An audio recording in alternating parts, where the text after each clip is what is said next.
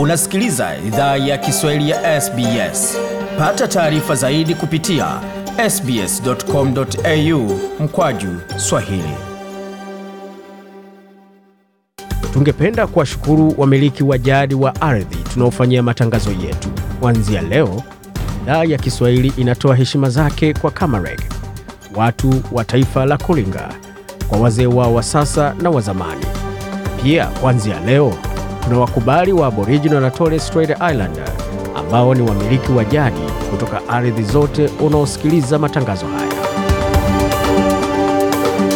Karibu katika makala ya idhaa ya Kiswahili ya SBS. Uko na migode migerano, tukiwa katika studio za SBS na mtandaoni anani ambao ni sbs.com.au mkoa juu Swahili, tukileta kionjo cha yale ambayo tunaletea kutoka studio zetu za Queensland, tukianzia kwa bwana Future Desen ambaye ni msanii akizungumzia sababu ya kutengeza sanaa yake ya prize fighter.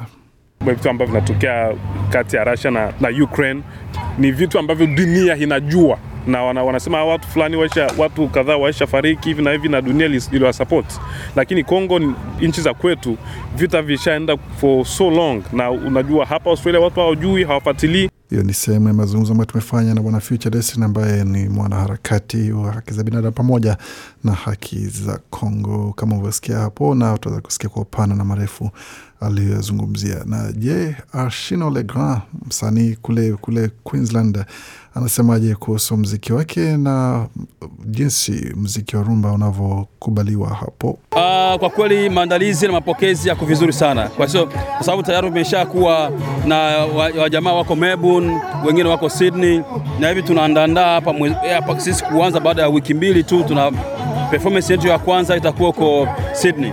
Tukitoka Sydney tunakuja hapa Brisbane, tukitoka hapa Brisbane tunakwenda uh, Melbourne.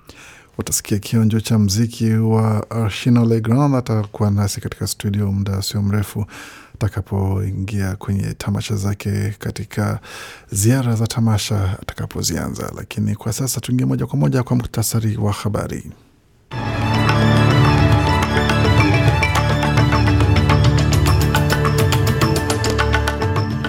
Waziri Mkuu Anthony Albanese asalia na masaa 24 kujua kama ataongoza serikali ya wingi, Tume ya uchaguzi ya Australia ikiwa inaelekea kukamilisha hesabu za kura za maeneo bunge tatu ya mwisho, na mbichi na mbivu kubainika katika kura za uchaguzi wa viongozi wa upinzani kesho asubuhi mjini Canberra, wakati serikali ya DRC yamuita balozi wa Rwanda ikidai Kigali inaunga mkono waasi wa M23. Kwa upande wake serikali ya Rwanda ama uongozi wa Rwanda Air, ndege ya Rwanda Air asema kwamba amesitisha safari zote za kwenda Kongo kwa sababu ya mvutano ambao umeibuka. Na mwanaharakati maarufu mtetezi wa wanawake atunukiwa tuzo ya haki za binadamu. Je, ni nani na anatoka wapi? Yote hayo utajua muda usio mrefu. Na katika michezo, mbichi na mbivu zabainika katika fainali za kombe za A-League na UEFA Champions League pamoja na vichapo kutolewa katika NRL na AFL humu nchini.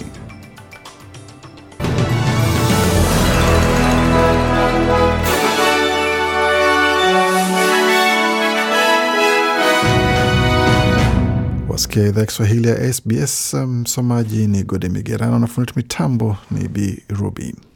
Waziri Mkuu Anthony Albanese huenda anasalia na takriban masaa 24 kujua kama ataongoza serikali ya wengi katika nyumba ya chini ya bunge. Tume ya uchaguzi ya Australia itaendelea kuhesabu kura katika maeneo bunge muhimu kesho Jumatatu. Chama cha Leba kinahitaji viti 76 kuwa na wengi ndani ya nyumba ya chini ya bunge la shirikisho. Chama hicho kwa sasa kimeshinda viti 75 kwa mujibu wa tovuti ya tume ya uchaguzi ya Australia. Bwana Albanizi alieleza shirika la habari la Sky kuwa bila kujali matokeo ya hesabu hizo atakuwa na aina ya uongozi utakaothamini heshima na umoja wa wabunge wote.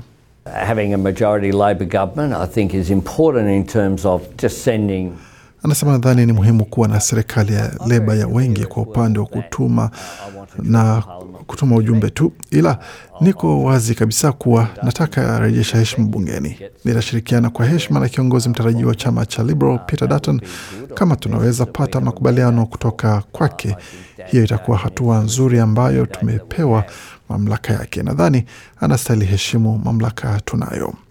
Wakati huo mbunge wa chama cha Liberal Karen Andrews amesema kwamba anawaunga mkono Peter Dutton na Susan Lee ambao wamependekezwa kama viongozi wapya wa chama cha Liberal watakapoidhinishwa kwenye mkutano wa chama cha Liberal saa tatu asubuhi ya Jumatatu tarehe thelathini ya Mei.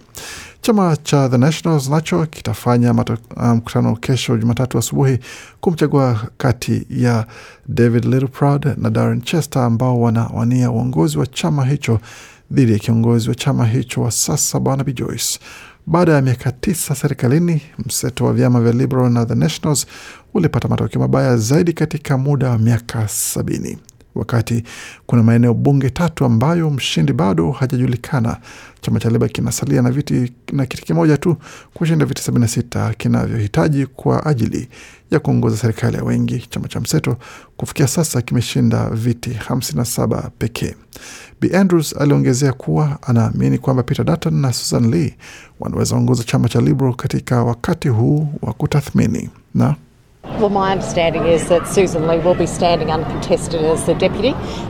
Anasema ulio wangu ni kwamba Susan Lee atawania nafasi yake bila kupingwa kama naibu kiongozi wa chama. Nadhani hayo yatakuwa ni matokeo mazuri. Kwa hiyo nadhani kuwa na Peter Dutton kama kiongozi na Susan Lee kama naibu kiongozi kutaleta ujuzi na uzoefu mpana wa kutupeleka mbele, alisisitiza kiongozi huyo wa chama cha Liberal.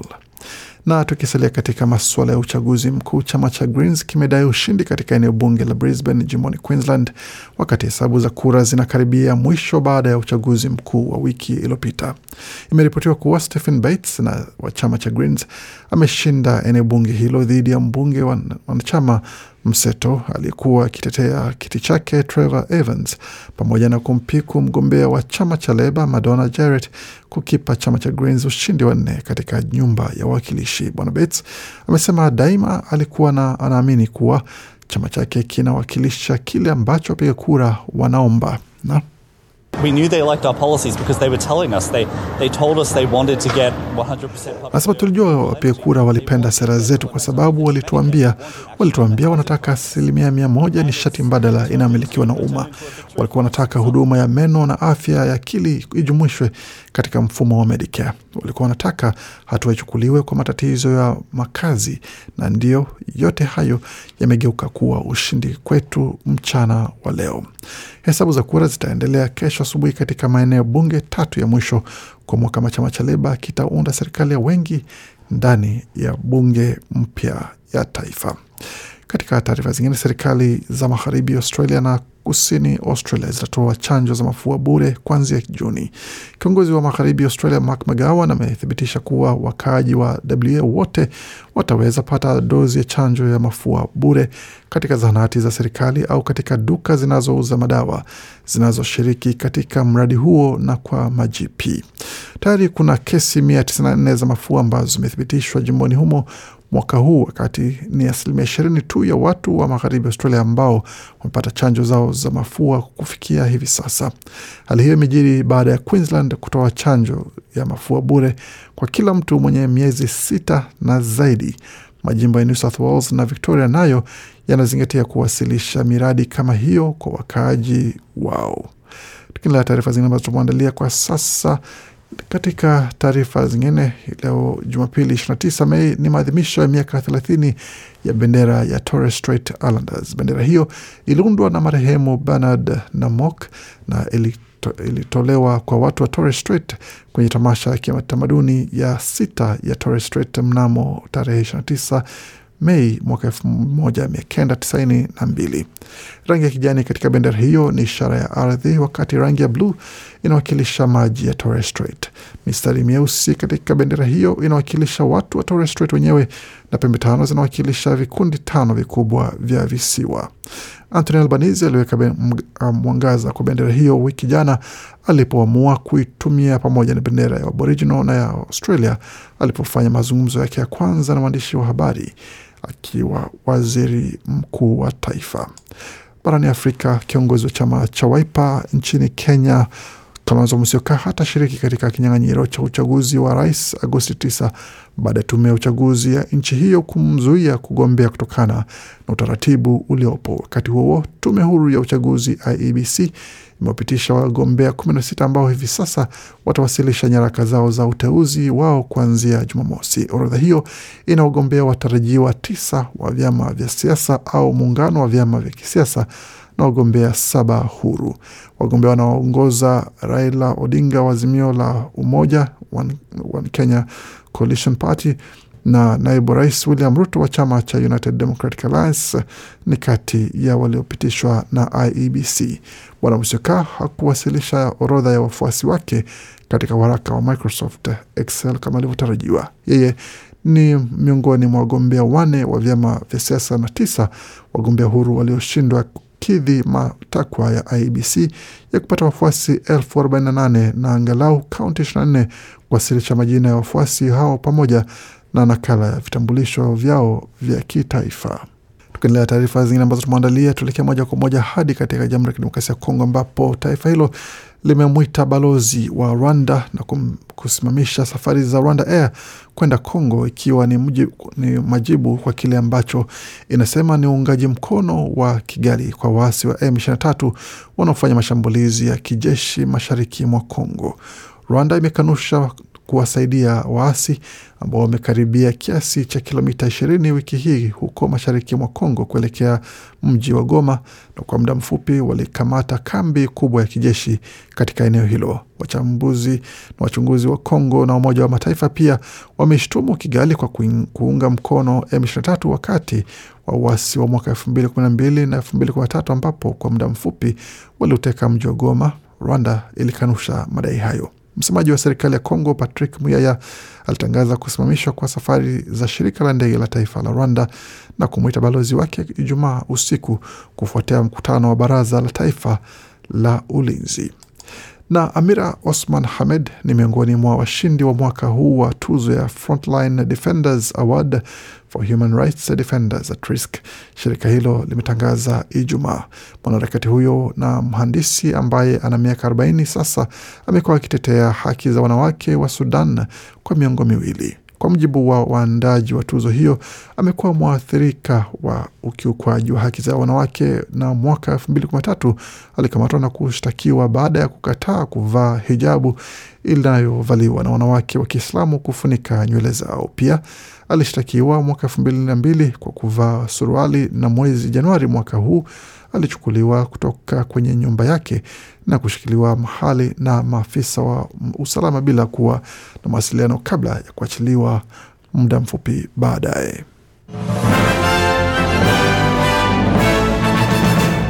Waendelea kusikia idhaa ya Kiswahili ya SBS ukiwa na migode migerano kwa satungia moja kwa moja katika taarifa za michezo, tukitazama jinsi mambo ilivyo katika michezo, tukianzia katika mchezo wa NRL ambapo vichapo vimetolewa jioni hii ya leo, tukianzia kwa upande wa Brisbane Broncos ambao waliwacharaza Titans, alama zikiwa ni 35 kwa 24. Hiyo ilikuwa ni mechi ya mechi ambayo ilichezwa Ijumaa, lakini mechi ambayo ilichezwa hii leo ilikuwa ni kati ya Parramatta Eels na Raiders, ambapo Eels waliwacharaza Raiders kwa alama nane ikiwa ni 28 kwa 20, wakati Dragons waliwacharaza Bulldogs kwa alama 10 34 kwa 24 Roosters wakiwa la Sharks 36 kwa 16, Rabbitohs wakiwacharaza West Tigers 44 kwa 18 na Warriors wakionja kichapo kutoka kwa Newcastle Knights 24 kwa 16, wakati Broncos kama nilivyosema kabla wakiwalisha kichapo Titans 35 kwa 24. Katika mchezo wa AFL hali ilikuwa hivi kwa timu zilizocheza mechi hii leo.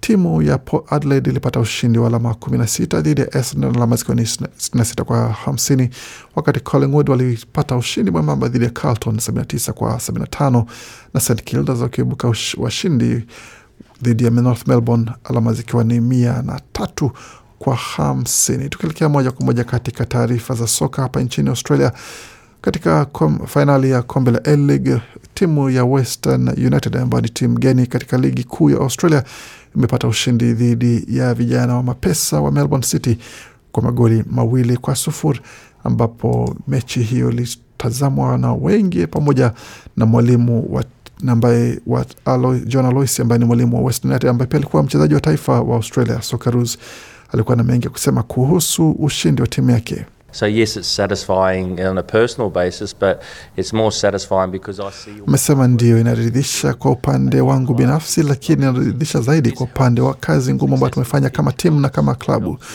Si rahisi sana, lakini nasaidia sana. Matokeo na mafanikio uwanjani yanasaidia kuweza kukua haraka na wakati mwingine unacheza katika uwanja pale Balarat mbele ya watu mia tano. Kwa hiyo kushinda katika mazingira kama hayo ni muhimu sana na inasaidia timu yetu kuweza kukua kama timu ya soka.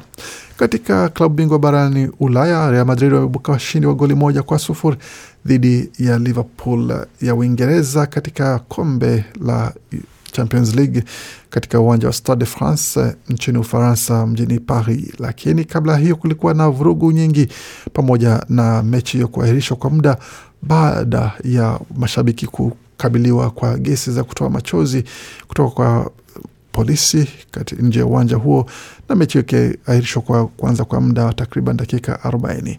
Angela Murphy ni mmoja wa mashabiki wa timu ya Liverpool ambaye alikabiliwa na muda mrefu wa kusubiri pamoja na kulishwa gesi za kutoza machozi na polisi. Alikuwa naye kusema kwamba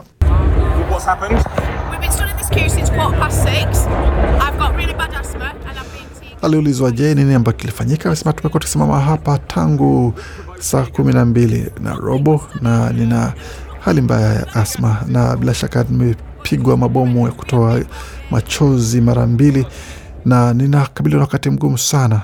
Alipoulizwa na waandishi wa habari nini kilisababisha hatua hiyo ya mamlaka, asema hakuna hakuna chochote, tulikuwa tunasimama hapa, hatukufanya lolote na ni vibaya sana na imekuwa vibaya sana. Tulikuwa tunafuata maagizo yote, lakini haya ndio ametukuta. Na ukitazama kwenye YouTube na katika vyombo vya habari, bila shaka utaona aliowafikia mashabiki wa Liverpool kuonyesha kwamba wamepigwa na polisi na uwanjani pia kupigwa na Real Madrid.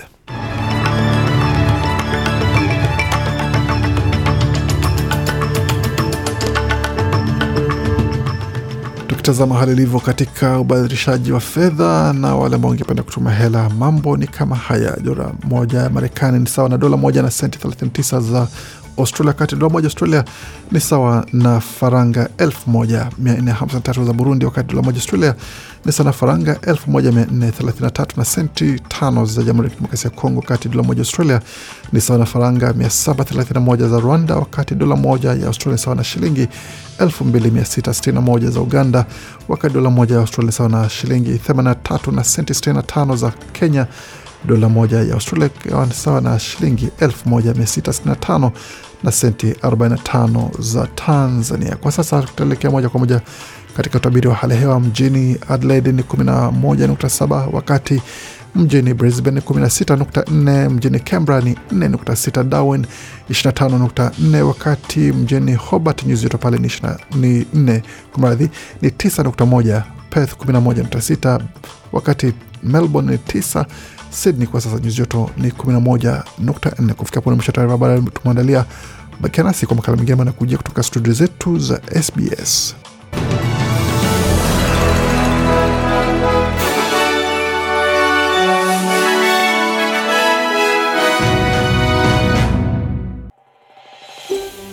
Je, unataka kusikiliza taarifa zingine kama hizi?